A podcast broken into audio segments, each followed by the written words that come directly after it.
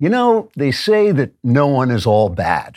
And sure enough, presidential son Hunter Biden has taken time off from his busy schedule, corruptly peddling his father's political influence to our Chinese communist enemies, in order to try to get out of paying child support to the daughter he can't remember fathering off a former stripper.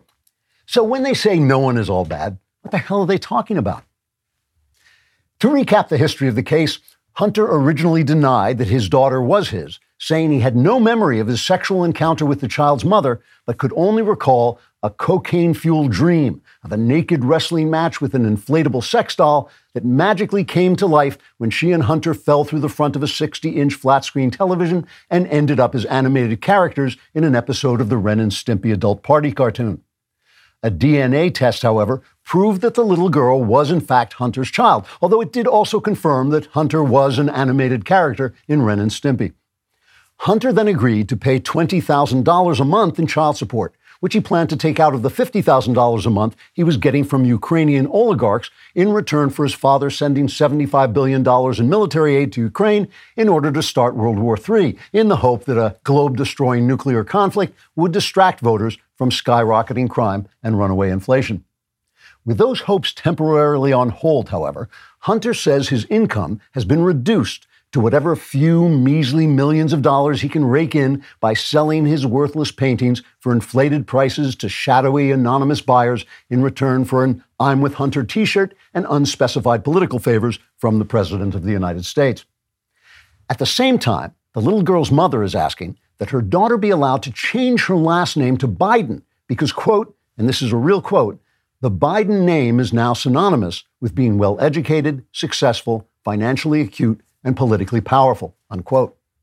Hunter's lawyers countered that the request was ridiculous when clearly the Biden name is synonymous with corruption, dementia, and political malfeasance. When the judge asked the little girl which name she herself would like to have, the four year old responded that she wanted to have any name that would allow her to spend trillions of non existent tax dollars on political payoffs that will ultimately solidify the power of a small cadre of authoritarian internationalists. The child's response is believed to have confirmed the results of the DNA test. President Biden has consistently refused to acknowledge his seventh grandchild, as when he recently claimed he only had six grandchildren and could not wait to get his trembling, liver spotted fingers on their soft white flesh while he drew in deep breaths of their silky hair perfumed with the sensual aroma of youth. The children themselves were not available for comment because they were huddled together under the dining room table, trembling in terror and praying God would let them win this game of funny grandpa hide and seek. White House spokesperson person Karine Jean Identity Hire was recently asked why on earth the president refused to recognize the illegitimate daughter of his corrupt son's cocaine-riddled affair with a former stripper. Miss Identity Hire responded, quote, Speaking as a black female lesbian who was totally given this job for my talent and intelligence, I believe this president doesn't want to be exposed as the head of a sleazy criminal enterprise that's too busy squeezing simoleons out of every corrupt gangsterocracy on earth to give a rat's buttock what happens to the American people. Luckily, I'm only thinking that to myself and didn't say it out loud. Or did I? Unquote. Democrats worry that the Hunter court case will expose other areas of corruption in the administration and thereby hobble Democrats in their important work of slaughtering infants 10 minutes before they're born, cutting the sexual organs off healthy young people, peddling gay pornography in elementary schools, and trying to delegitimize the Supreme Court because it keeps foiling their plans by upholding the Constitution. In the words of Democrat Senator Dick Durbin, quote, it would be a tragedy for this country if outrage over our petty corruption prevented us from doing real evil, unquote. Hunter Biden, however, swears he will press on with the case against his daughter, saying, quote, I will not stop trying to deprive this four year old of financial support because I want to see justice done. Or possibly because I'm a corrupt dirtbag. I'm so stoned I can't remember which. Trigger warning I'm Andrew Klavan, and this is The Andrew Klavan Show. I feel hunky dunky life is tickety boo. Birds are winging, also singing hunky dunky doo. Ship shape tipsy topsy, the world is zippity zing. It's a wonderful day, hurrah, hooray! It makes me want to sing. Oh, hurrah, hooray! Oh, hooray, hurrah! All right, we are back laughing our way through the fall of the Republic. Uh, you have to excuse me, I have a little bit of a uh, sore throat today. I was last night, I was uh, at a, a gathering uh, for my son, Spencer Klavan, no relation, who was talking about his wonderful book, uh, Save, How to Save the West, uh, to the log cabin Republicans. That's the gay Republican group. And there was like packed into this little bar. And it was very, very noisy. So I lost my voice screaming at gay people.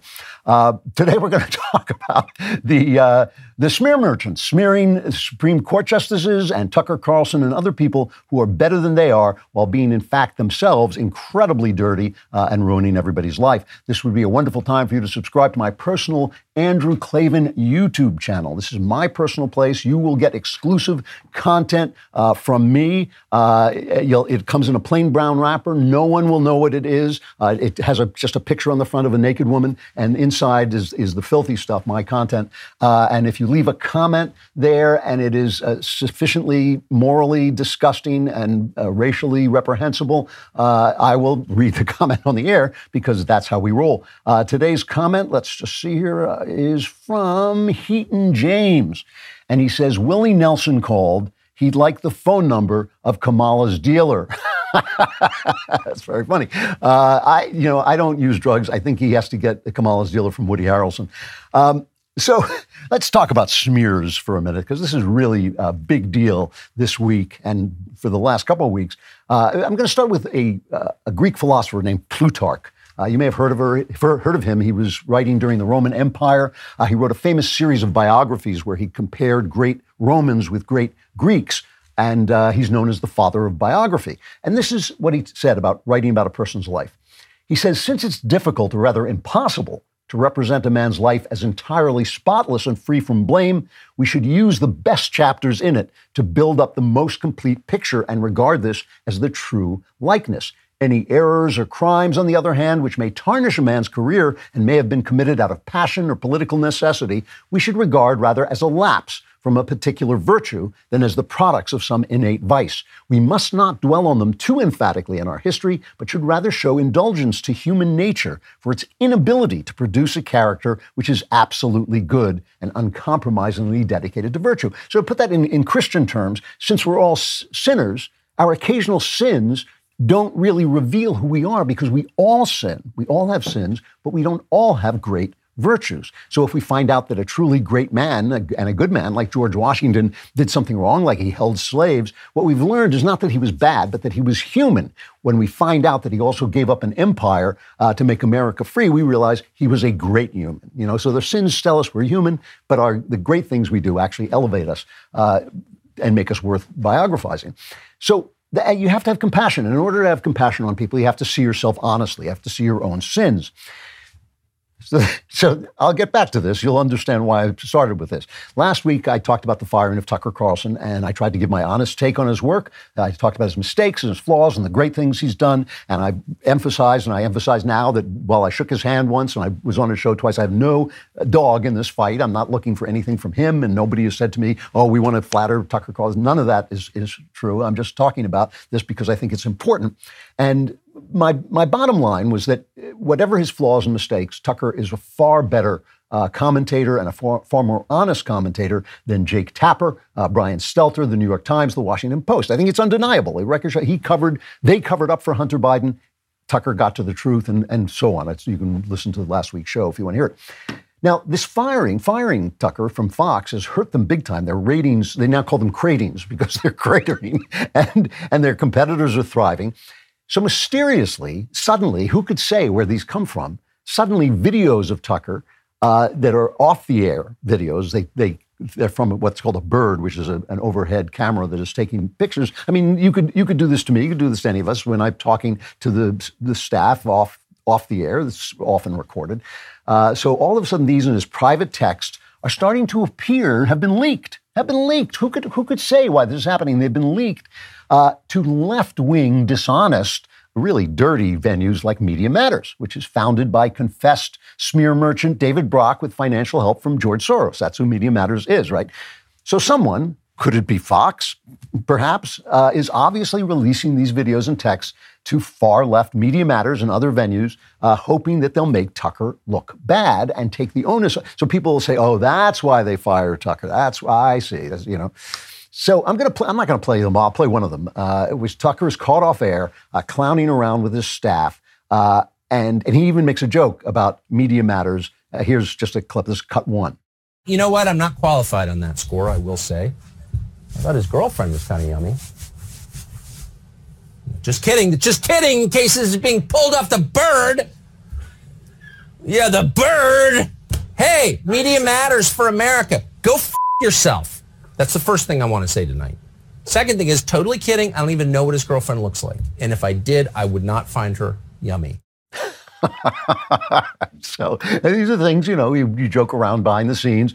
Yeah, and, and by the way, I, I would never say to Media Matters, I'll, I'll translate, I would never say go to hell. These are poor, sad, moral dwarves sitting alone in a room, listening to the, they listen to the Daily Wire all day. They hope they can catch us and saying something that'll make people mad. I know that will make people mad. They'll like that.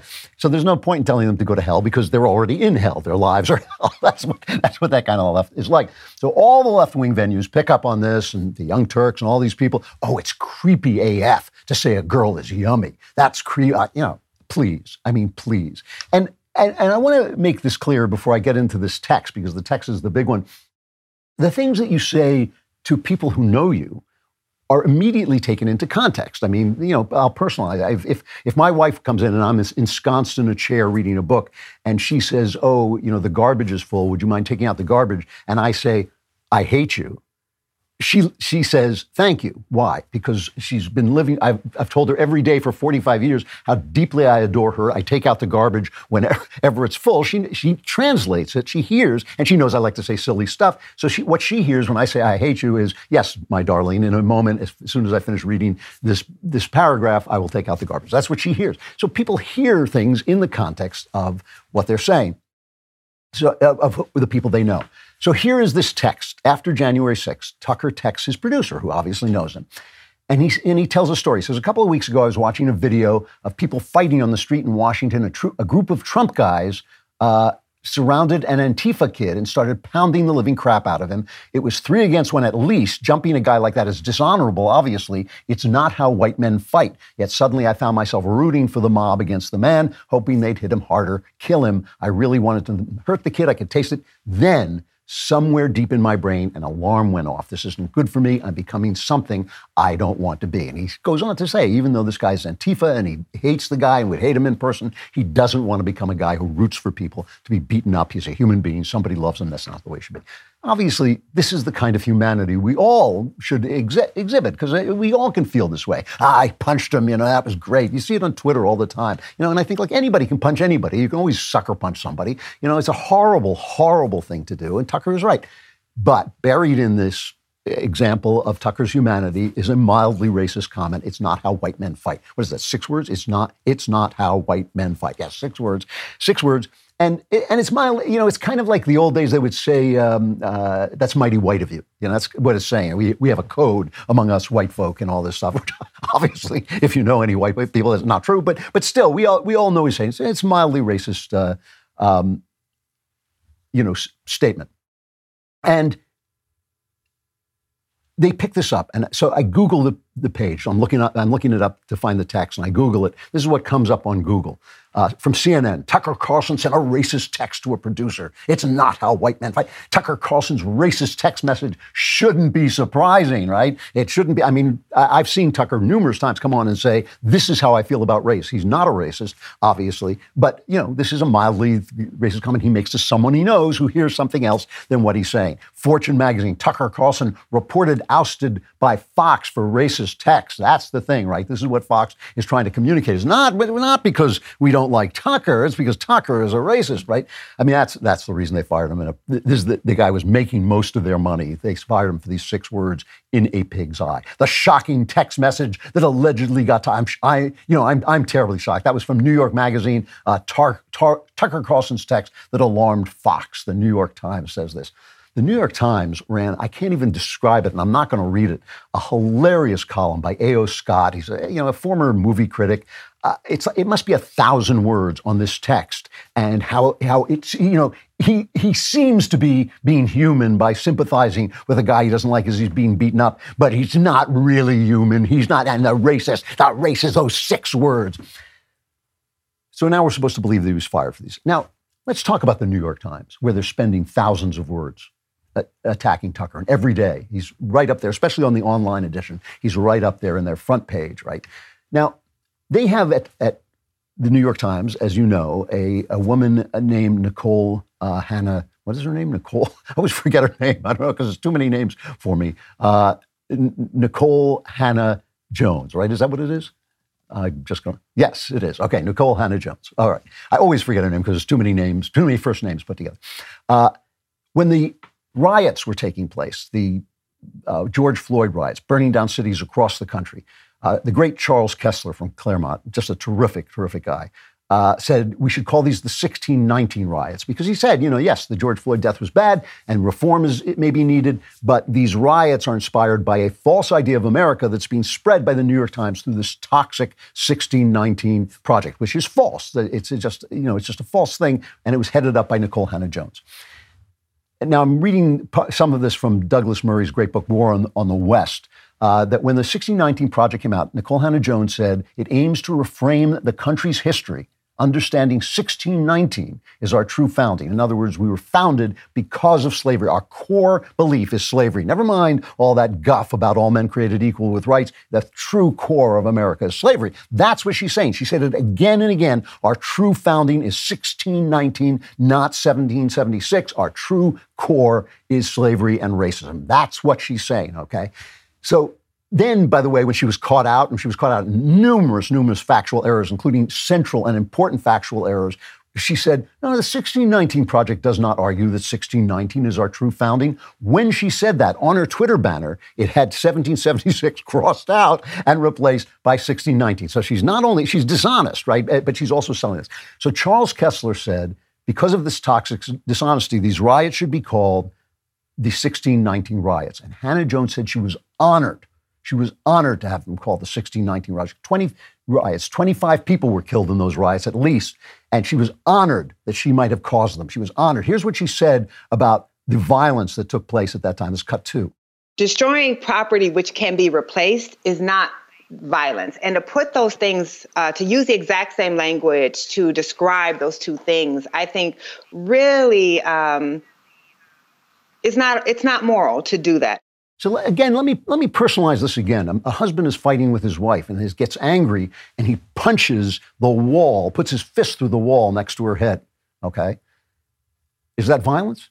Is that he, it's just property? Property can be replaced. He didn't hit her. Is that violence? It's terror. Of course, it's violence. Of course, it's violence. It's terrorizing that woman. And if, and if he only does it twice a year, is his marriage mostly peaceful? No, that's a violent marriage. That's a terrible, terrible thing to do. What these guys were doing was terrorism. It was terrorism. In her name, she was honored by it. And she, she not only works at the New York Times, she has a Pulitzer Prize, she has a MacArthur grant, she has a deal with Hulu to make the 16 Project lies become, you know, spread them even further. But Tucker Carlson tries to emphasize, empathize with a man he hates, which is a deeply human and decent thing to do. And he makes a mildly offhand racist comment to people who know him so they know he's not racist. So they hear something different than what he's saying. And that's the story over and over and over again.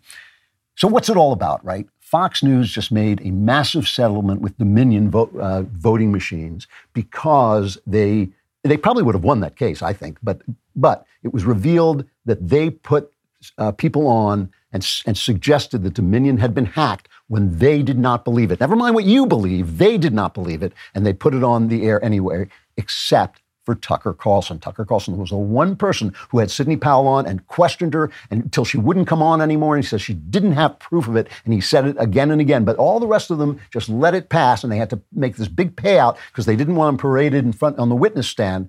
So Fox looks like garbage. They look like crap. And now they're working with leaking things, I suspect, to Media Matters. And the New York Times is backing them up. And, and suddenly the Fox embarrassment, the Fox humiliation is wiped off the, the front pages in order to get at Tucker Carlson because they look bad and they're losing ratings and their ratings are cratering. These, these guys are servants of the smear, right? Anybody who picks this story up, anybody who emphasizes it, anybody who writes about it as anything but a smear is a servant of the smear, which means that Fox and Media Matters and the New York Times are all the same person. Fox and the New York Times and Media Matters, the smear, the guys who do nothing but huddle in their rooms like little Rumpelstiltskin dwarves trying to catch me and, and uh, Knowles and, and Ben as saying things and Walsh. You know, that's, that's all they do all day long. They're the same as Fox News. They're the same as the New York Times. It's all about the smears. It's all about the matrix media smearing and silencing anyone who wants you to take the red pill. Have you ever read the fine print that appears when you start browsing in incognito mode? It basically says you're not incognito. Your activity might still be visible to your employer, your school, or your internet service provider. To actually stop people from seeing the sites you visit, you have to do what I do and use ExpressVPN. Think about all the times you've used Wi Fi at a coffee shop or a hotel. Without ExpressVPN, every site you visit could be logged by the admin of that network. And that's still true even when you're in incognito mode. Plus, your home internet provider can track and record your browsing data. In the US, they are legally allowed to sell that data to advertisers. ExpressVPN is an app that encrypts all of your network data and reroutes it through a network of secure servers so that your private online activity stays private. ExpressVPN works on all your devices. It's super easy to use. It's got one button. Even I can use it. And I was born before the invention of the pen. So all you have to do is tap that button. Stop letting strangers invade your online privacy. Protect yourself at expressvpn.com slash Klavan. Use my link at expressvpn.com slash Klavan to get three extra months free. That's EX P-R-E-S-S, VPN.com slash Klavan. You're saying, yeah, sure, anybody can spell ExpressVPN, but how do you spell Klavan? It's K-L-A-V-A-N, no E's. I just make it look this easy. There are no E's in.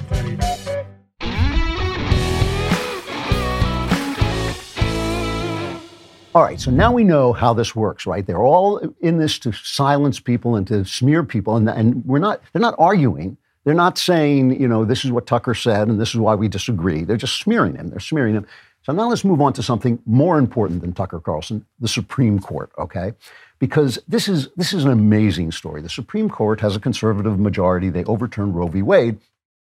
But now there's another case in front of the court, uh, which is it's a very boring case, but the important part of it is this Chevron ruling. Uh, reading this off SCOTUS blog, Amy Howe writing, nearly 40 years ago in Chevron versus Natural Resources Defense Council, the Supreme Court ruled that courts should defer to a federal agency's interpretation of an ambiguous statute as long as that interpretation is reasonable, right? But now the court, the Supreme Court has agreed to reconsider its ruling on Chevron in this new case, which is about fishing rights. Uh, now, the Chevron rule is a major, major blow to democracy and therefore a wonderful gift to the Democrats. I've talked about this before how Joe Biden and the Democrats are using unelected bureaucracies to impose regulations that force businesses to kowtow to the woke agenda on en- environment, on equity, uh, equity, which is essentially socialism, uh, taking things away from people to give them to other people that you think that should have them, uh, instead of on merit, instead of t- taking each person as he comes. And they're doing this through this bureaucracy. What the Chevron rule does essentially is it allows a bureaucracy to pass what is effectively a law.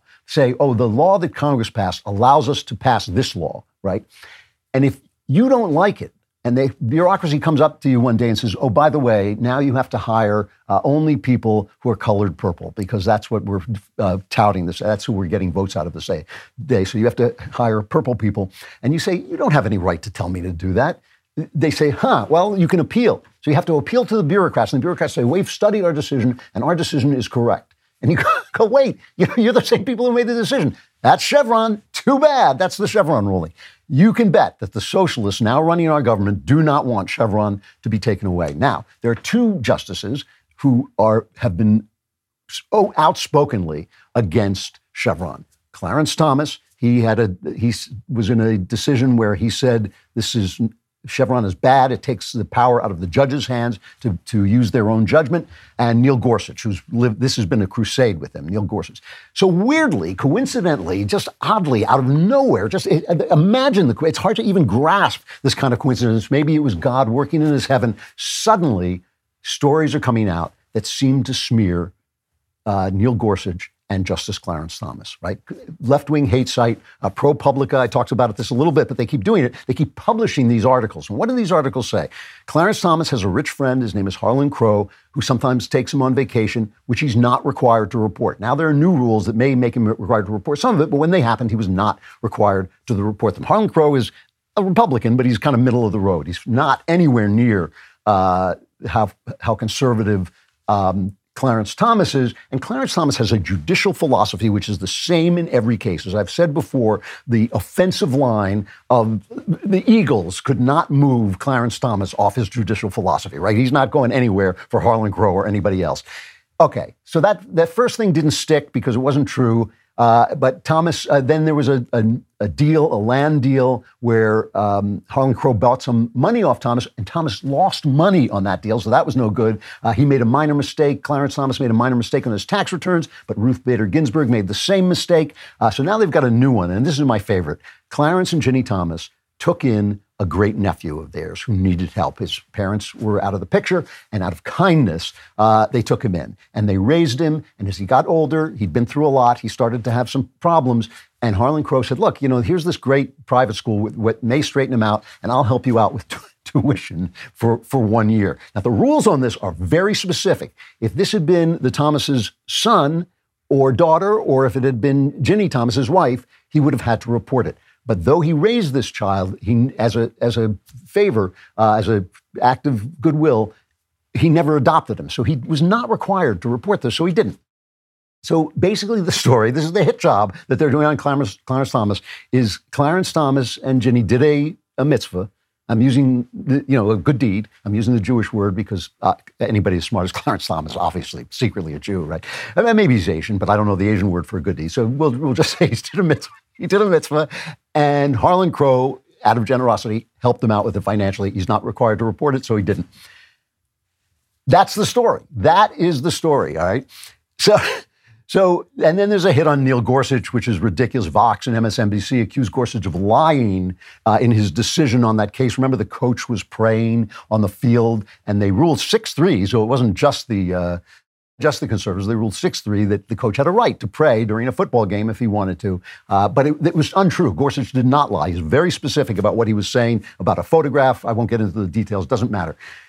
But the servants of the smear, the servants of the smear come pouring out. In the Washington Post, now the Senate Judiciary Committee says we've got to hold a hearing, which is run by Democrats. Dick Durbin, well, he's run by Democrats. They hold a hearing on Supreme Court ethics, right? We got to deal with Supreme Court ethics. And the Washington Post says they're having this meeting considering strengthening ethics rules for the Supreme Court in response to a cascade of regulate, revelations about unreported lavish travel and real estate deals.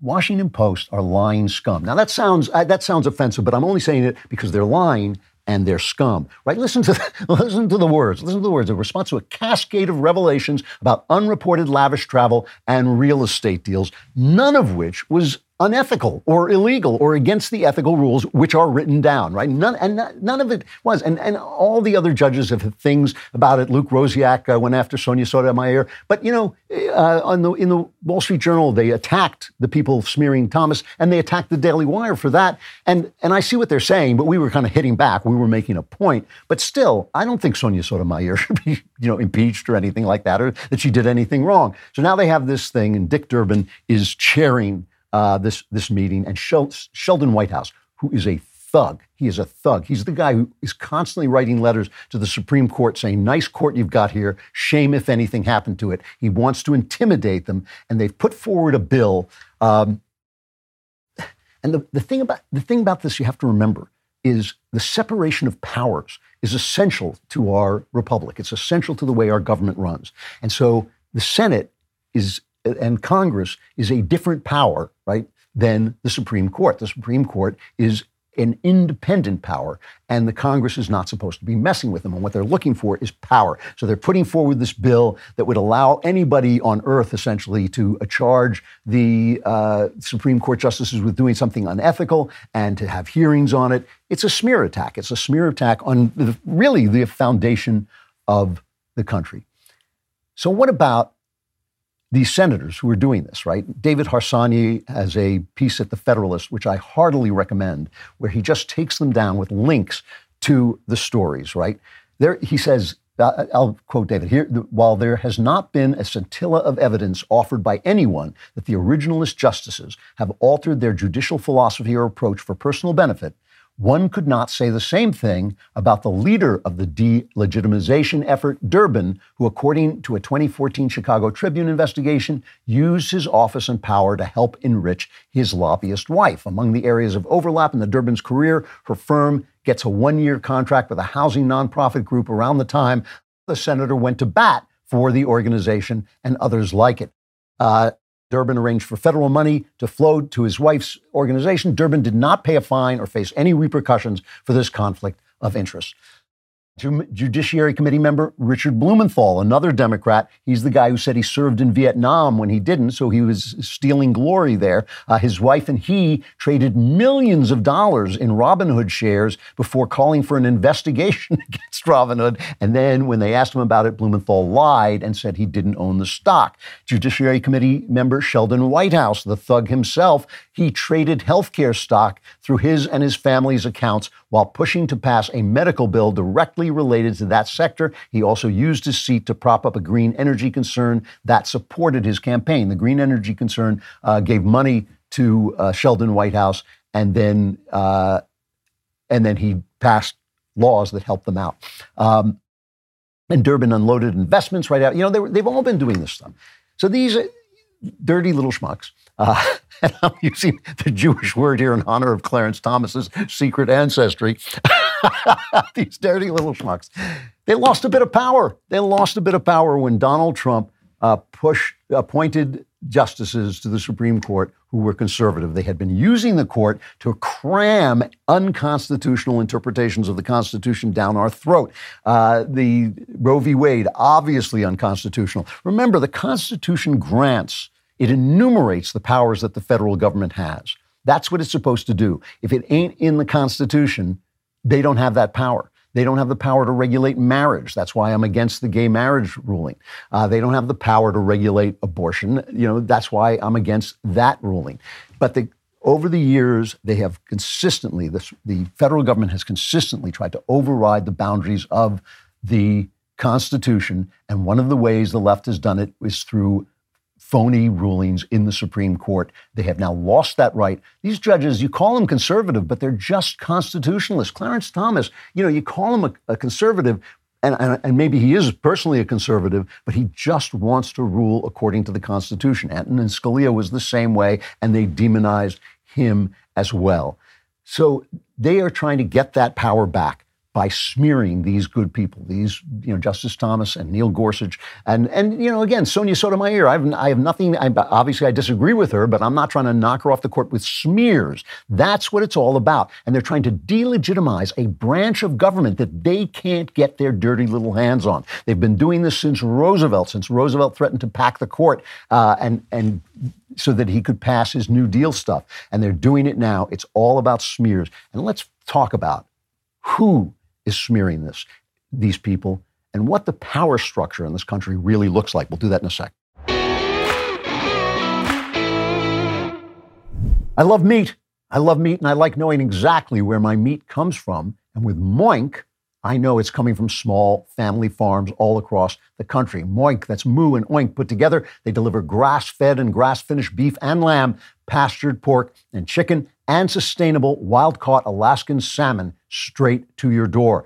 Moink lets you choose the meat delivered in every box, select an existing box, or create your own, set your delivery cadence, and enjoy delicious meat. You can cancel anytime, but you won't want to. If you're not sure where to start, check out their standard box. It comes with a little bit of everything chicken, ribeye, burgers, and steak.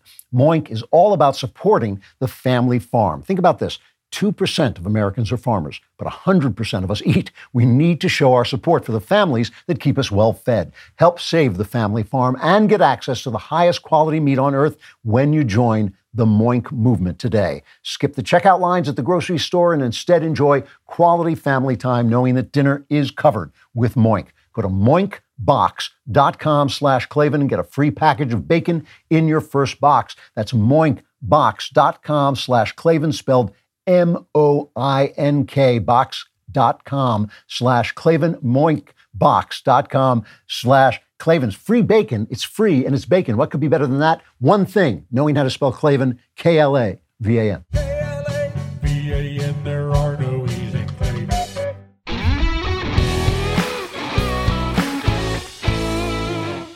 Now, the, the point of talking about these smears is that there's only a certain amount of space in the New York Times. There's only a certain amount of time in a podcast or in a news uh, organization. So you're making choices about what you report. So Tucker Carlson said six words, mildly racist, but he's talking to people he knows who know he's not a racist. So they, they're not, they don't really mean anything whatsoever uh, in, in terms, because we don't have that context. We don't know him. They, they're just using them to smear him. That's what they're doing. They're smearing him because they hate him and because they know he's in actually a good position to move on to an even more powerful spot than he had at Fox News if he plays his cards right.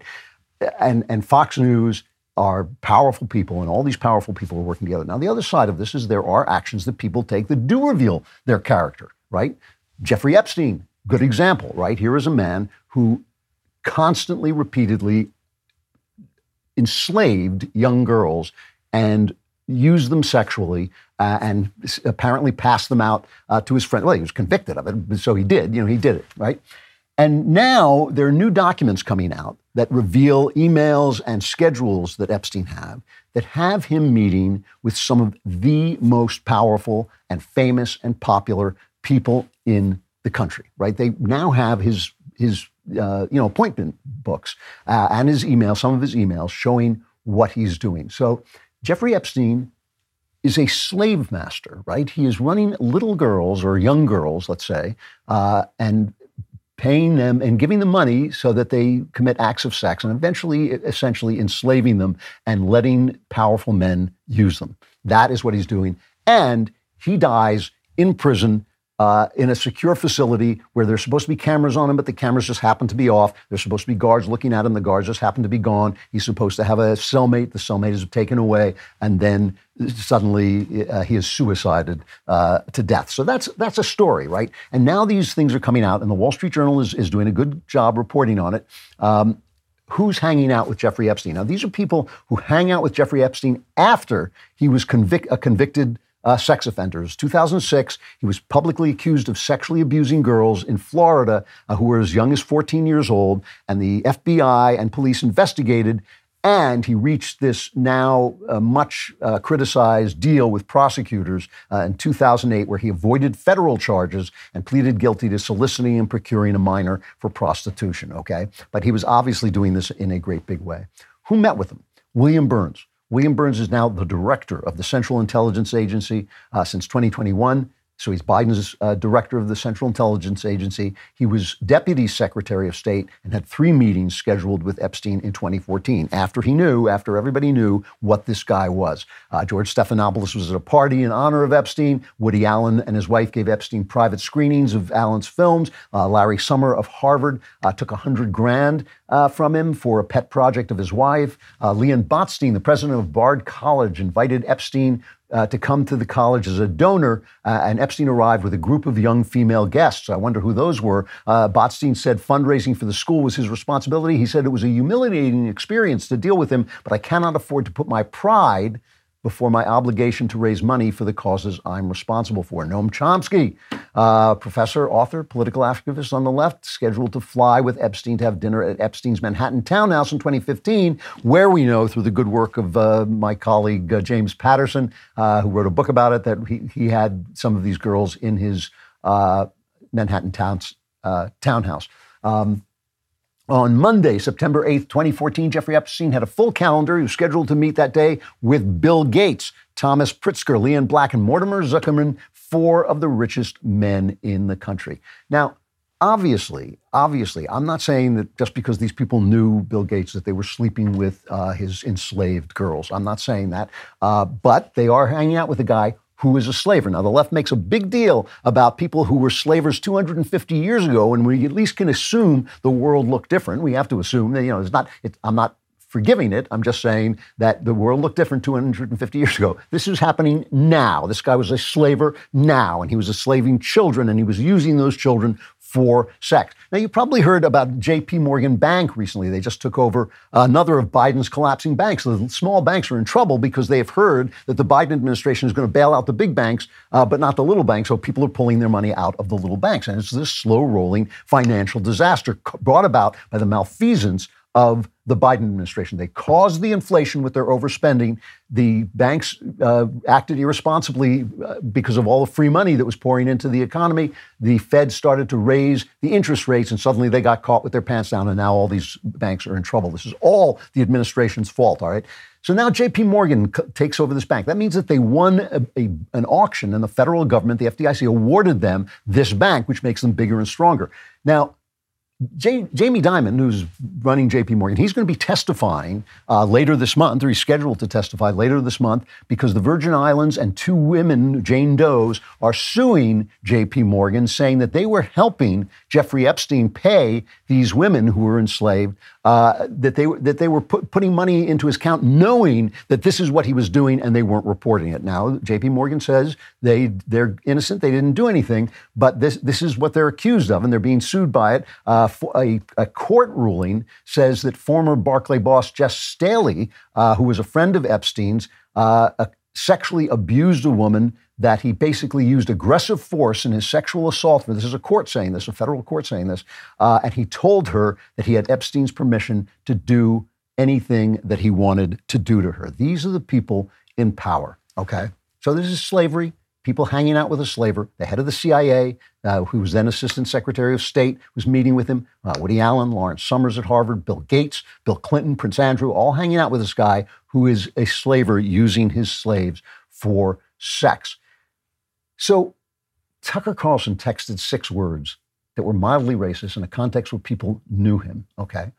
The New York Times is spending column inches and thousands of words on this. Clarence Thomas did nothing wrong. Neil Gorsuch did nothing wrong. But this is the Washington Post is telling us there's a cascade of charges against them. A cascade of charges. They're lying about good people, while all of these, the richest, the most connected, the most famous, the most popular people in this country, were hanging out with a man who enslaved and abused little girl and the New York little girls, and the New York Times is barely covering it because they don't have time because they're too busy sliming Tucker Carlson over six words in a text right? Never mind that these are the left. This is the left. So these are people who want babies uh, to be killed the minute before they're born, literal infanticide. They're they're voting for it. They want to cut off pieces of healthy children uh, to change their sex in some magical way. They want to spread pornography in schools, and they call it book banning when we whenever we get to stop them. The most powerful people in the country are consorting with a slaver who died mysteriously in prison. But the big story on the, in the New York Times is Tucker Carlson sent six words. And Fox News probably linked, leaked that text to them.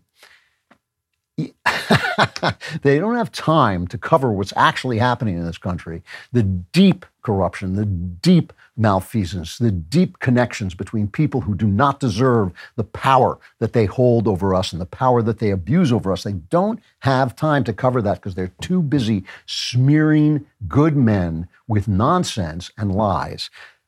So I'm smearing you bastards back with the truth. Mother's Day is coming, and if you're looking for the perfect Mother's Day gift that will make the women in your life feel pampered and appreciated, our friends at Genucel have you covered. Don't miss out on Genucel's Mother Day sale. Genucel is offering 70% off their most popular package, which includes their Ultra Retinol and Dark Spot Corrector. My producers love Genucel's Ultra Retinol. This nighttime moisturizer contains a powerful retinol alternative that visibly reduces the appearance of fine lines, wrinkles, and skin discoloration without the irritation of retinol. So you don't look like me. It helps to exfoliate the skin, which can reduce the appearance of pores, improve skin texture, and even skin tone. Best of all, Genucel guarantees results in as little as 12 hours, where you get your money back. Give the gift of flawless skin this Mother's Day. Visit Genucel.com slash Klavan to save over 70% off their most popular package. This package includes the dark spot corrector, as well as their ultra retinol and under eye treatment. You'll also get a complimentary spa essentials box with every order from now until Mother's Day, plus a free upgrade to priority shipping. Go to genucel.com slash Klavan. That's genucel.com slash Klavan. I know what you're thinking. You're thinking, oh, oh dear, if only, if only I knew how to spell Klavan. It's K-L-A-V-A-N. There are no e's in Klavan. So for the cultural section today, I want to uh, changing the subject a little bit from the from all the sm- smears. I want to talk about some some of the stuff that's going on on our side in terms of the culture because I really do believe that this kind of uh, smear work would not be acceptable if our culture was healthier than it was. I watched this film uh, the other night called Nefarious, which is based on a novel by Steve Deace, who has a show over with our friends at the at the Blaze. And um, and a lot of people kept bothering me to to watch it, and I hesitated. First of all, it's it's kind of a, it's not really horror. It's kind of a spooky movie. It's not it's not really horror, um, and I I don't enjoy a lot of horror. Um, and I also I like to promote good stuff, but I'm I was worried that this wasn't any good. So I actually really liked it. Now I've talked to some uh, conservatives who didn't like it as much, uh, and the, one of the uh, objections they had was uh, they said that, that there was some preaching in it, and there's a 30 second scene in it that could, could have been cut out. It was a little right wing preachy, uh, and and the other objection they had that, that there's an atheist in it, and they said the atheist it wasn't a fair. They should have made the atheist a stronger uh, character so he could make his case better. But but okay, so those are the objections. But I have to say I, I couldn't stop watching it. Uh, I was totally interested in it. I wasn't messing around doing other stuff.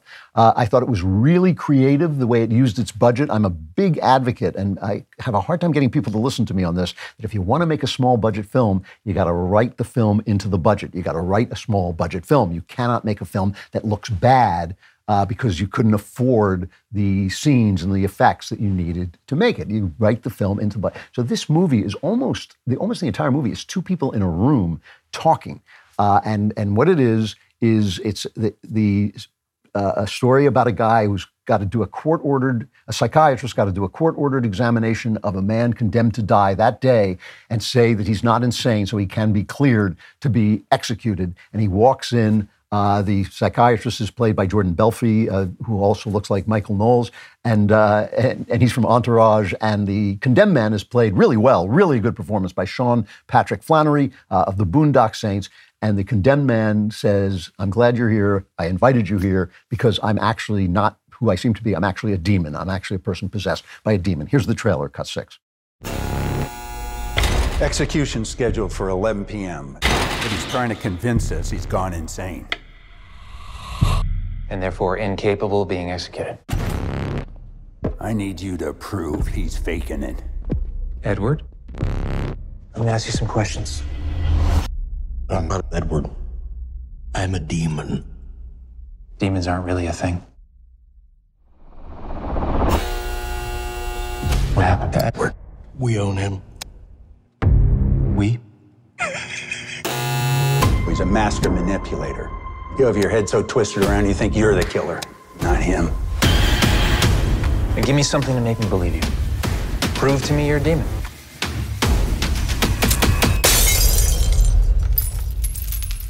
Probably just a coincidence. the light goes out. He says, probably just a coincidence.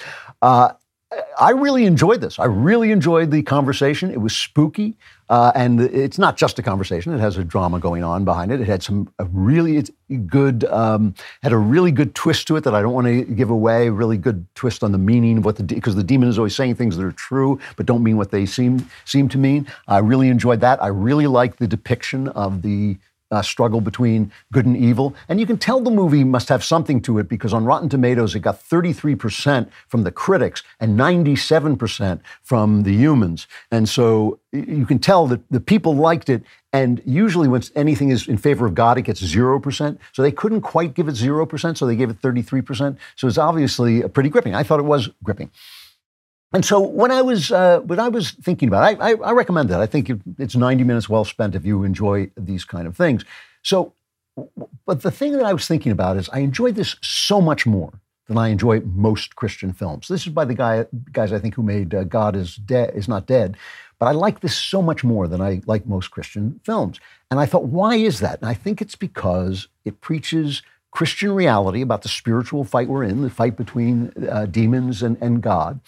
Uh, but it deals with evil, and it doesn't make the, the the ordinary people or the Christian people look good. It makes society look like what society is like. It's corrupt. Uh, capital punishment is is cruel. Uh, it doesn't mean it's not just, but it's it's cruel. Uh, it isn't. The movie isn't cloying with goodness because the problem is our argument is not that Christians are good and atheists are bad. Our argument is that Christ is good and Satan is bad. And that is a true argument. But it take, that argument takes place, that argument between good and evil takes place in a corrupt world. All of us in a corrupt world, every single one of us part of a corrupt world. And, and I was thinking by showing evil and being about evil, the film does not become cloying uh, and sugary sweet the way most Christian films do. And this kind of led me to think about something else that I've been thinking about a lot the fact that evil makes for good storytelling and good often doesn't. You know, there's a, a philosopher, a religious mystic uh, named Simone, uh, her name is spelled Weil, but I think it's pronounced Weil, Simone Weil, she's French. Uh, and she said, imaginary evil is romantic, imaginary evil is romantic and varied. Real evil is gloomy, monotonous, barren, boring. Imaginary good is boring. Real good is always new, marvelous, intoxicating. Now, as somebody who has spent my life writing crime stories about evil with, with evil people in them, I asked myself, why should this be? Why should it be that evil is riveting and that good doesn't really come across in, in a story when you have a good person he's almost always defending uh, he's almost his, his goodness consists of, def, attacking evil of fighting evil. So if he's a cop he's fighting bad guys a doctor fighting disease a fireman fighting fires but he's not good in and of itself. Now none of us is righteous and that's part of the reason why but also there's a there are two realms. I think this is essentially the argument of christianity.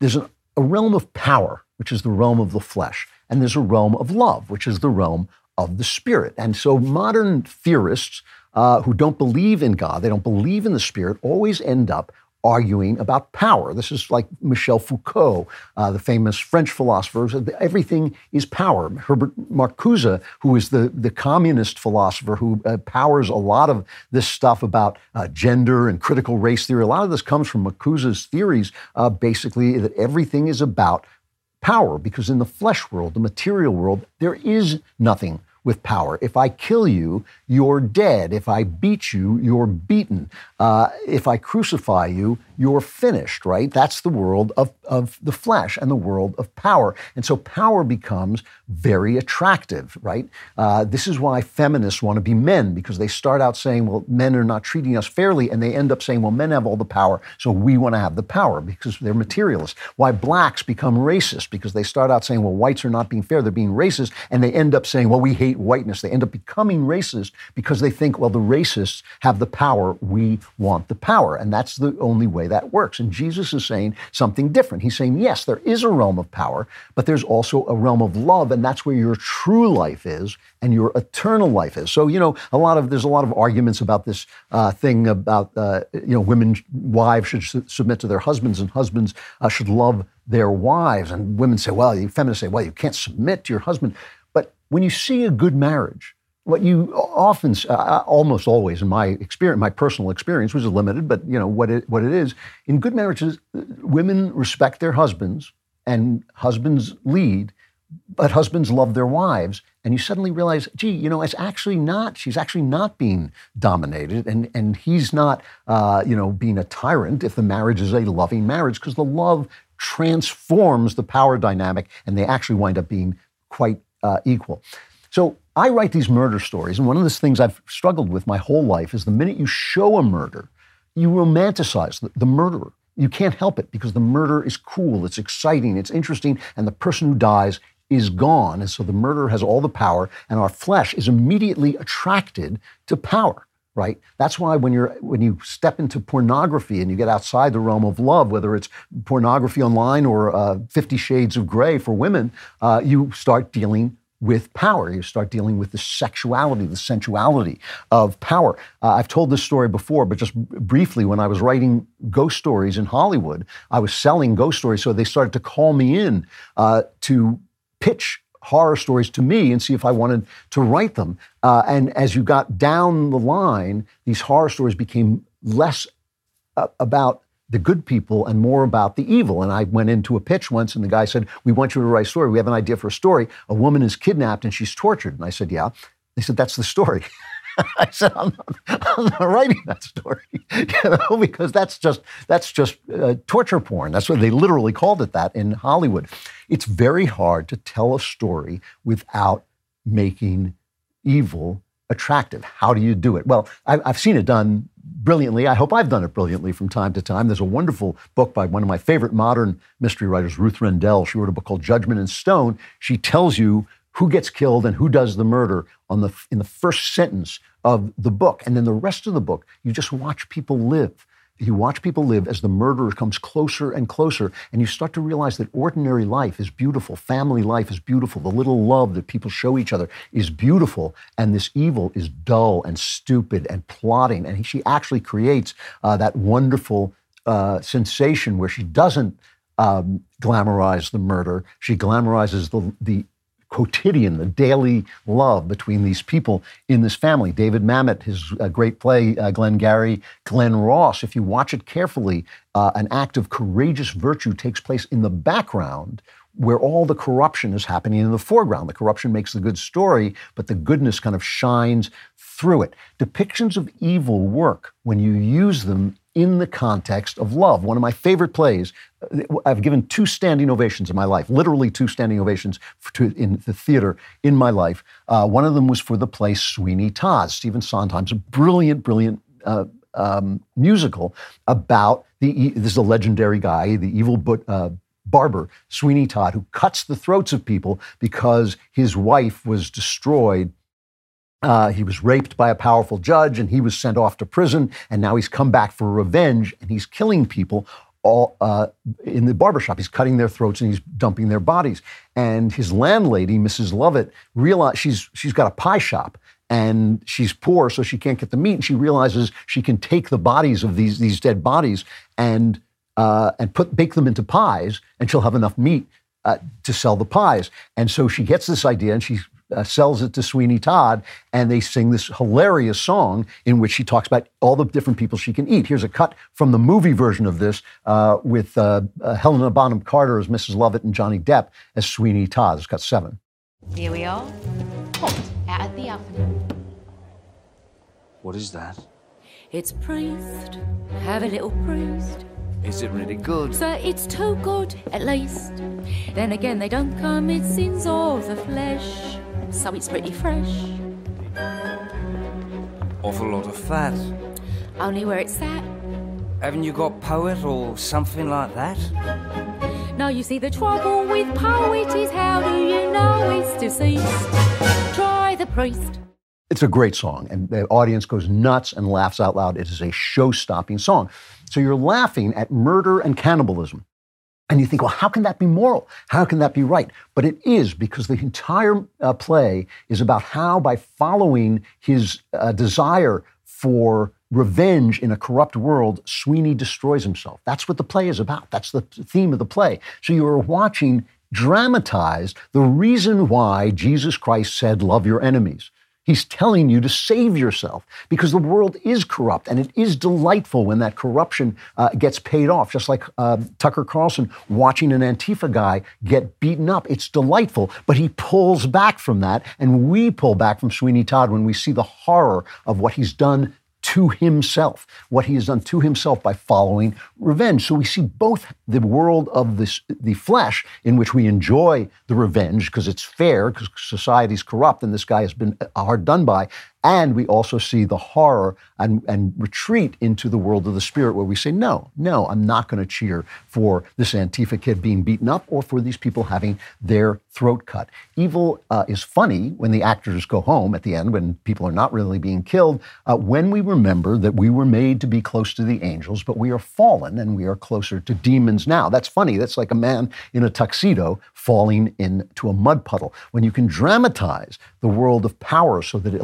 uh, illuminates the life of love, when you can dramatize the, uh, the flesh so that it illuminates the spirit, then you've told a great story. And that, I think, is why uh, conservative art doesn't look like conservative life. And that's why we shouldn't be afraid when people deal with evil, when they deal with sex, when they deal with the corrupt world, if it is underpinned by a sense of the spirit and a sense of the world of love.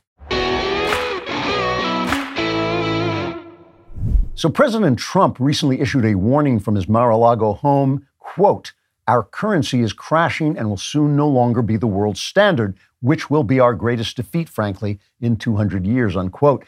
There are three reasons the central banks are dumping the US dollar inflation, deficit spending, and our insurmountable national debt. The fact is, there's only one asset that has withstood famine, wars, political and economic upheaval dating back to biblical times, and you know what it is it is gold. You want gold, you can trust Birch Gold. They can help you own gold in a tax sheltered retirement account. Birch Gold will help you convert an existing IRA or 401k into an IRA in gold. When currencies fail, gold is a safe haven. How much more time does the dollar have? Protect your savings with gold. Birch Gold has an A plus rating with the Better Business Bureau and thousands of happy customers. Text Klavan to 989898. Get your free info kit on gold. Again, text Klavan to 989898. And you're thinking 989898. That's easy, but how do you spell Klavan? It's K L A V A N. If you, along with tens of millions of people, watched Netflix's hit show Making a Murderer, then you are going to love Daily Wire Plus's new exclusive 10 part series with Candace Owens convicting a murderer coming this summer. There's a certain show that coined the phrase, the truth is out there, which suggests a very long distance. Sometimes the truth is right under your nose, like the truth that Black Lives Matter was buying multiple million dollar homes with the money it raised during the George Floyd riots. They did their best to hide it, but Candace Owens uncovered the truth. And in her documentary, The Greatest Lie Ever Sold, Candace exposed them for what they are. If there is truth to be found, she will find it. When Candace found out that key facts may have been omitted in Netflix's series, she set out to uncover the truth behind the notorious Steven Avery case. And the end result, which is coming soon, is a new series called Convicting a Murderer. You will not want to miss it. And right now, there's never been a better time to become a Daily Wire Plus member. Sign up now for Convicting a Murderer, and you'll receive an early bird discount of 35% off your Daily Wire Plus membership. Don't wait until the series comes out this summer because this deal won't last long. You'll also get all of the other premium content from Daily Wire Plus, including The Greatest Lie Ever Sold what is a Woman, and Dr. Jordan B. Peterson's series on the book of Exodus. Join now at dailywire.com slash subscribe to become a member and see the truth when it finally comes out. So, in, in the member block today, I'm going to talk about the uh, disastrous things that are happening to girls and women in this country because of feminism. But at the same time that's happening, there is a movement growing.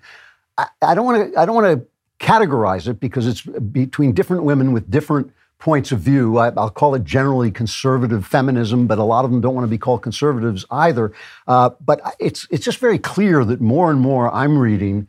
Uh, articles by highly intelligent women saying calling themselves feminists, but saying something very different than I understand feminism. I always say I'm not a feminist because I think it elevates male values uh, over feminine values, so it doesn't, it has never worked. But we had Mary Harrington on; she was great. Uh, I think we had Louise Perry on. There's a lady who writes uh, wonderful things about uh, postmodernism, Angela Franks. I just think she's absolutely beautiful uh, writer. And today we have uh, Erika Bachiochi, who has written um, a wonderful article in First Things called Sex Realist Feminism. She's a fellow at the Ethics and Public Policy Center. Her most recent book is The Rights of Women Reclaiming a Lost Vision. Uh, so I just want to hear what she's talking about and what she's thinking. Erika, thank you so much for coming on. Thanks for having me. And I love all those women you've mentioned. They're they're dear friends of mine, all, all of them. Yeah, I you know I, I can imagine because I think this is a really important discussion uh, that's going on, and I'm I'm listening. I want to know because I think that uh, obviously women are, are sort of being erased on the left. The entire category of being a woman is is under question on the left, uh, not in, to real people, but to people who are on the left. Uh, and and so I want to know, you know, you talk about sex realist feminism. Can you define it? Can you tell me what we're talking about exactly? Yeah, sure.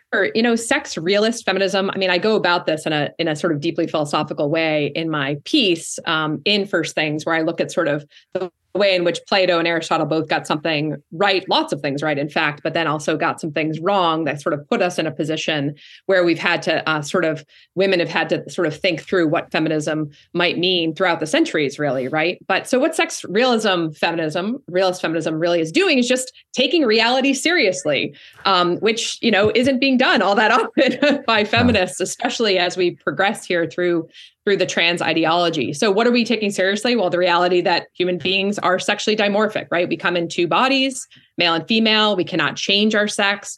But really, also the reality that the burdens and privileges of sex, so of sexual intercourse, but also of sex differences, are asymmetrically distributed, right? So, I think that that's a really key play is like, why is it feminist then?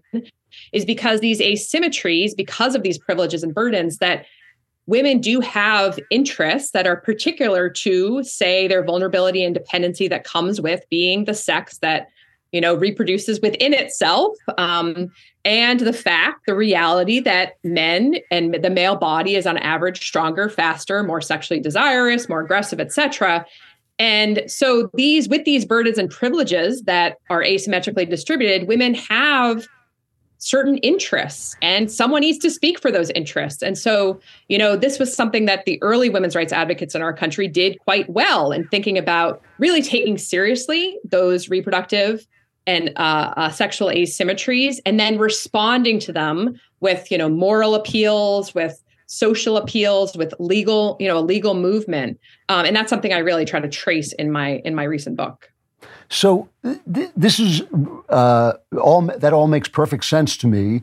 There's an added part of this, though, that since we are evolved creatures, since we you know come into being over time, uh, women have an, an emotional stake in the bodies that they have and in the life that they have and in the lives that they produce that it seems to me is completely has completely been eliminated as a uh, as a playing card in in the game of trying to figure out how men and women are treated. So women like babies. I mean, that was one of the things I loved when I was talking to Mary Harrington. She said, you know, I, I, I found out, oh, I kind of like this baby and I want to take care of this baby. Um, how, how do we take that into law? I mean, can that be uh, considered in law?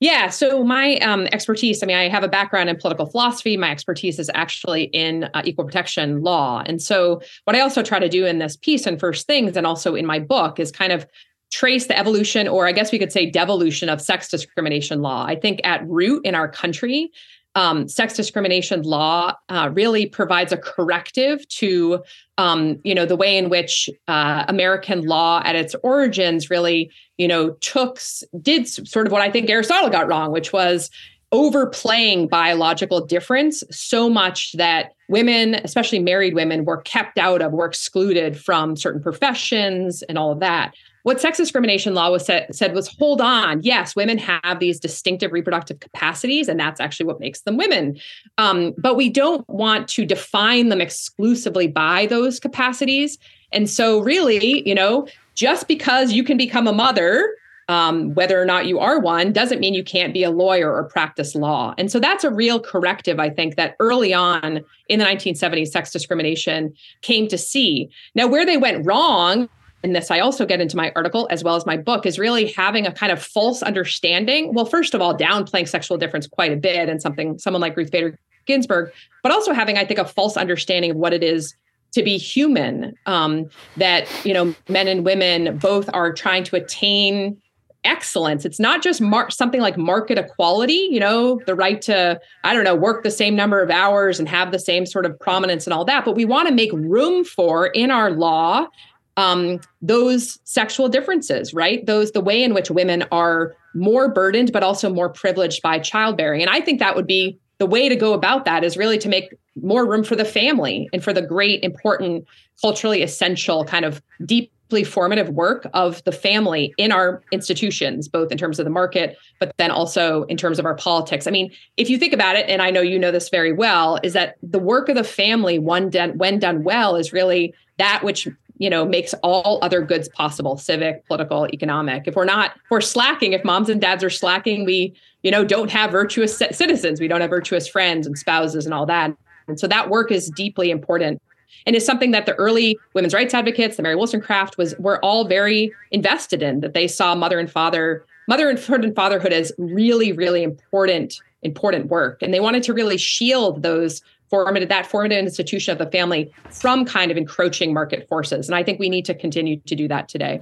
Well, that, see, this is a really interesting because I, I completely agree with you. I was uh, talking to my son last night, and I, I was talking about Anna Dostoevsky, the woman who saved Dostoevsky's life. And I said she wasn't she wasn't great because she saved Dostoevsky's life. She was famous because she saved Dostoevsky's life. There are a million unseen women doing exactly that kind of work all the time. And it's not just the men in their lives, but the creation of homes, which seems to be a special talent of women. I think that this is the thing that, you know, people say, well, a man can do this. Well, a man might do it, but women in general do it and seem to be naturally formed for it. And it seems essential. And yet, uh, I can't tell you how many letters I get from women who say that paying respect to the work of homemaking is rare. They are usually felt that they're excluded. So, is, is that, I mean, I, I have a hard I have a hard time having women address this because they feel immediately put on the dime.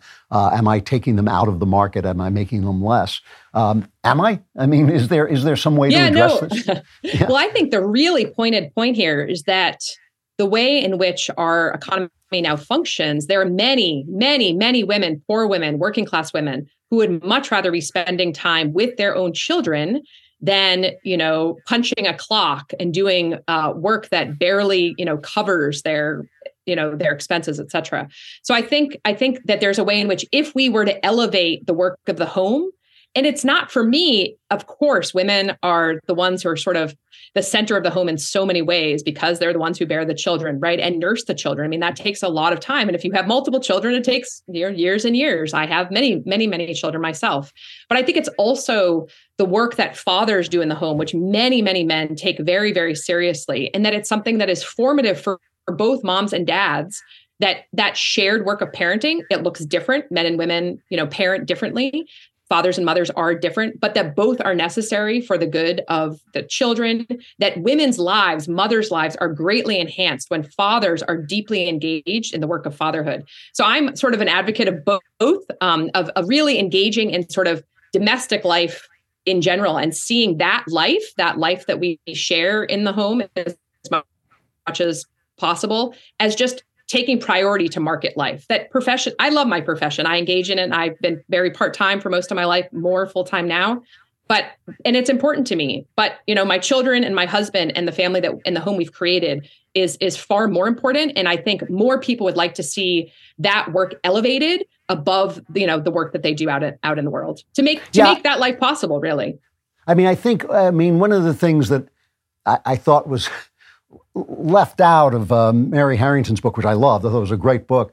But but she sort of acts as if men, you know, yes, fathers are immensely important, and fatherhood is important, and, and being a husband is important. It's an incredibly humanizing experience. I mean, I, I have written at length about what an incredible uh, humanizing experience it is to be married uh, to a woman. You know, it's, it's just an amazing thing. But, but at the same time, I think that most of the men I know live in their profession. Their their identity is connected to their profession. I'm an artist, so my entire identity is connected to my uh, my profession. In a way, my wife's is not. I mean, she did the same thing. She raised children and then went full time into a profession, but she, it's still not uh, all, all, of her life. And I think that that's normal. It may not. Obviously, it's not uh, universal, but it's but it's normal.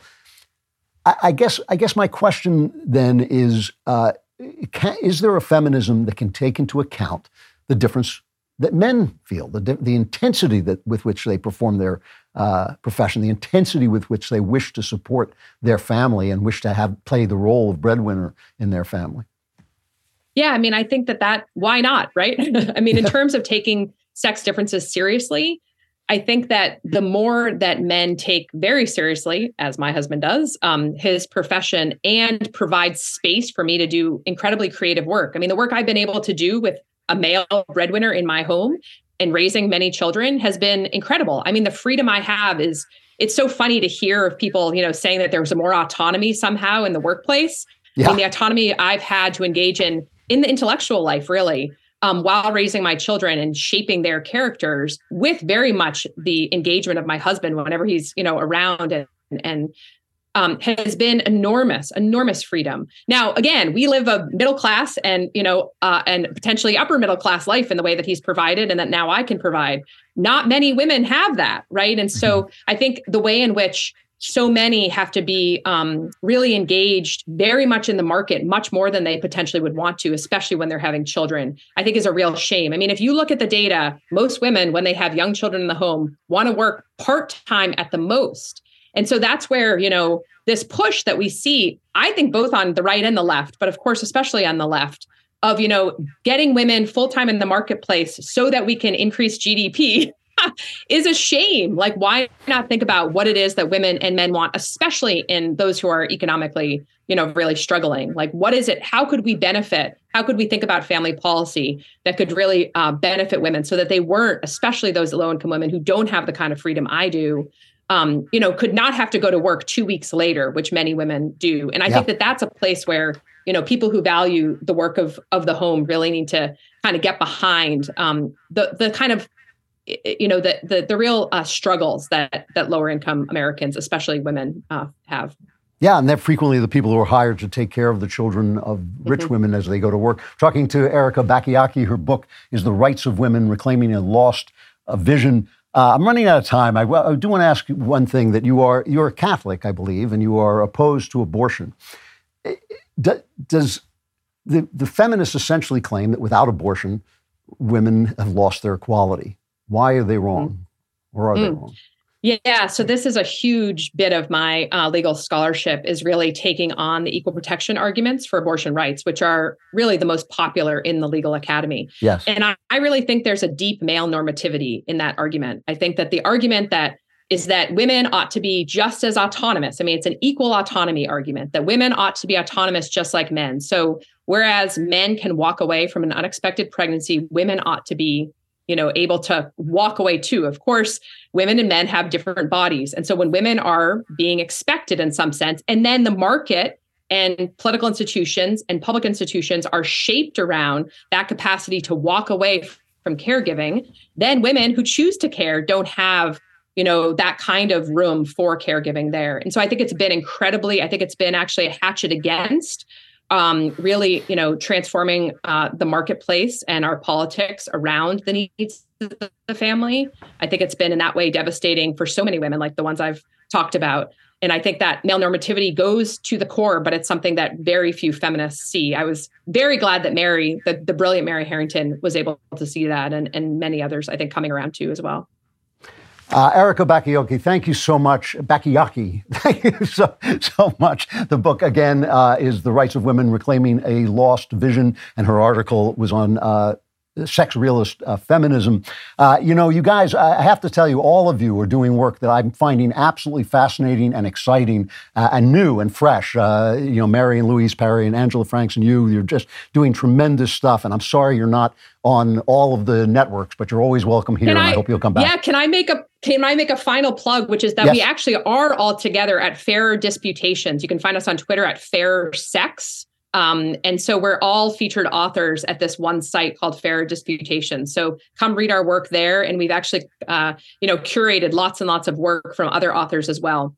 So Ah, great. love to- I- I will love do to that, have you follow us there. I will, and I hope you come back here. Thank you. Thanks. All right, you know I don't like to deal like be like Senator uh, Whitehouse, Sheldon Whitehouse, and, and threaten you, but uh, the the Klavanless week is coming like a freight train. I mean, it's coming just like down the, the tracks relentlessly. Uh, we're, we'll we'll have a few more minutes left, so this would be a good time to subscribe because then you get uh, an extra segment, a member segment at the end. But for now, for now, just to show you, remind you while you're subscribing, I want to remind you just how incredibly generous we are because we will not plunge you uh, into the doom, the darkness, the uh, despair, the agony of the Klavanless Week before we have solved all your problems with the mailbag. it, we'll do it live. yeah, yeah, we'll do it live. All right. Uh, from Vananen, he is in Finland. He says, I am an 18 year old student from Finland. I recently argued with one of my liberal friends about transgenderism. And during the debate, my friend asked me, why is the truth so important? And I found myself in a difficult situation because I did not expect to have to defend the importance of truth itself. How can one answer such a question? A great question. And the reason, the reason it wrong-footed you, the reason you were put off, is because truth is a good per se. It's a primary value, right? There is no, uh, you, you don't defend truth by saying, oh, truth is good because it's truth, because that's, that is the answer. The answer is truth is good because it's the truth.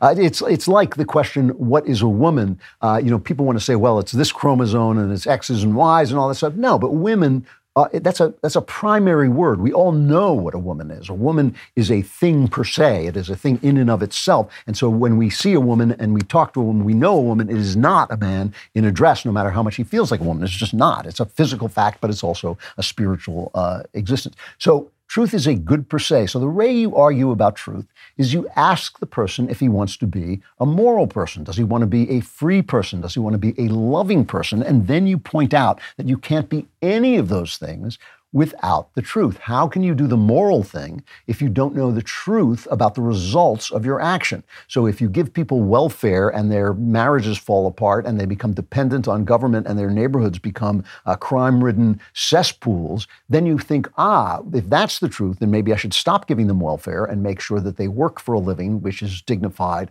and will upraise them, right? That's how that's how you become a moral person by learning the truth. You can't become a loving person if you don't know the truth about the person you're loving, because if she's in fact Messalina and she's holding affairs with every uh, person in Rome while you're uh, devoted to her, you're not actually in love with the person you think you are. You can't be a free person if you don't realize the constraints on your freedom and where they are and whether they're justified or not. All those, those things are dependent on truth. Everything about the good life is dependent on truth. You don't defend truth, you defend the truth, things the truth gives you, which is morality, love, freedom, all the things that are worthwhile. Um, from Jason, greeting to the progenitor of Klavanon. If you had to pick one Bible verse that describes our current political situation, what would it be and why? For me, Isaiah 5:20, uh, which reads in the King James Version, "Woe unto them that call evil good and good evil, uh, that put darkness for light and light for darkness, and then put bitter for sweet and sweet for bitter." Uh, that's the obvious choice. Thank you for time. You know, I, I will be absolutely honest with you. As I was reading this letter before I got to your quotation, that was exactly uh, the verse that came into my mind, and also another verse from Isaiah. I think it's in I think it's in 18, I believe. Maybe not 25. I can't remember. But uh, it's it's you have made a covenant with death and in, with hell you are in agreement.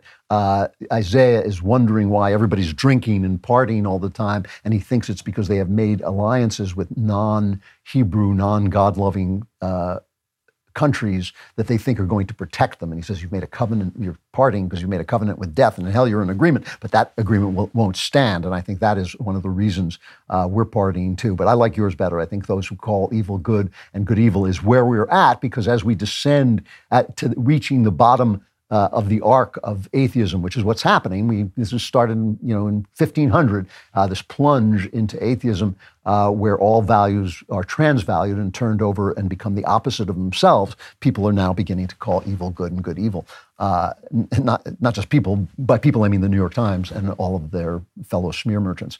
Uh, from HD, dear Lord of the Multiverse, my brother-in-law and I recently got into a disagreement about the existence of good and bad in art. Good question, say. We're both conservative, but he has the beauty is in the eye of the beholder belief. I told him that was shallow relativistic thinking. Of course it is. His argument is basically that because someone out there might find a banana taped to the wall more beautiful than a painting of a sunset, that proves that art is not good or bad because who gets to be the arbiter of that standard? Uh, first of all, it's me. That's that's the answer. It's me. You come, you come to the right place. Uh, and my argument was that good art exists, and you know it exists because of its edification on society as a whole, and that good art promotes good things, while bad art is deconstructive. Uh, is there a clear way to define good art, or is it one of those things you know but can't explain? Well, in some sense, it's a way a thing you know but can't explain. All the good things in life uh, are things that you know but you can't explain. I can't explain why I I can't explain why I love somebody, but it's a, a backward explain explanation. I love them, and then I say, well, I love them because this and this and this. But that may not be the truth. I just love them because I love them because I see the, the beauty of them uh, inside and out. Um, beauty links the physical world to spiritual truth. It links the world of power to the world of love. And if you don't believe in that spiritual world, then the banana is great, but also a punch in the nose is great. Because what good and bad are, what good and evil are, what good uh, art, but beauty and ugly are, uh, are values that are on a higher plane. They're above nature, they are supernatural. If there is no ultimate good, namely God, if there is no ultimate good, there is no good, right? Because what you're saying is this action that I took when I punched this helpless person in the face, uh, that action that I took is linked to a meaning that is above itself, that is supernatural. Uh, and so when I say, I always use the Pietà, Michelangelo's wonderful statue, because I think it's just the most beautiful thing I've ever seen. Uh, here is a, a picture of ultimate grief, a, a child dying, which is the worst thing that can happen to a person, God dying, which is the worst thing that can happen to the world, and yet it is as sad as it is beautiful. And so you know that it is linked to something true. Uh, it is linked to a truth, which is that life, our life is beautiful. And our life is beautiful because it is linked to a supernatural truth. If he doesn't believe in that supernatural level of meaning, then you have to start to ask him what he thinks good and evil is. Uh, and if he says that it's all relative, then punch him in the nose. I'm joking, obviously, but punch him in the nose and see how he likes that. You say, I, I uh, refute you thus. Uh, from Bradley.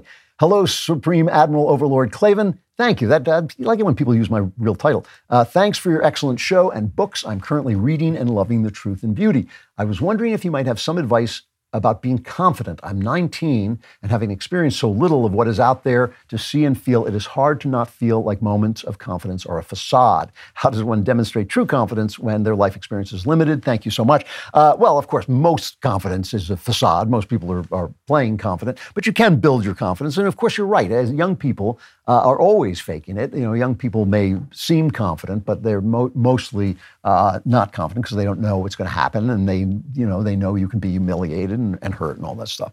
But the, the way to build your confidence is to do things that frighten you. And, and, and I don't mean by that jumping out of planes, although that will help you. I, I do think things like that, a little daredevil work will help you. But, but that's not what I mean. Uh, I mean, um, you know, if you're afraid of speaking, speak. If you're afraid of public speaking, do a public speech. If you're afraid of approaching women uh, and saying hello, approach a woman and say hello. Do those things uh, when the fear hits you. Uh, I did a lot of that when I was young. I would just say, oh, this frightens me. And sometimes I was foolish. Sometimes I was right to be frightened and I shouldn't have done them. But still, still, when you do those things, after a while, you start to realize, you know, most of the time, the worst thing that can happen is a girl is going to say bug off or a speech is not going to go very well. I've, I've done speeches that didn't go well, and it's a, you know, an awful experience, but there you, you lived, you know, you got through it. And that makes you more confident over time. And, uh, and I think it, it also reminds you that, um, that courage is a thing that you do. You know, it's, it, courage is not not being afraid, uh, as John Wayne said. Courage is is being afraid, but saddling up anyway, uh, to quote the great man himself. And so, you know, when you um, when you do those things, um, you ultimately find that you know it's, not going to kill you to be turned down by a girl. It's not going to kill you to have a speech go badly, whatever it is that you're afraid of. Uh, if you publish an article and it gets rejected, or you write an article and it gets rejected, it's not going to kill you. Uh, you. You start to think like, oh, I get it. This it's just life. It's just life, and I can live it. All right, I'm going to stop there. If you are not a subscriber, you should be a subscriber. You should be supporting what we're doing here because we depend on you to support us. Go to dailywire.com/slash subscribe, and if you use Klavan at checkout. Now, you're, pro- I, you're probably saying, Klavan, how, how on earth am I supposed to spell Klavan? If you put if you put in K-L-A-V-A-N at, che- at checkout, you will get two months free on all annual plans, and you will not be plunged quite as quickly, quite as quickly into the Klavanless week because first, you'll have member block.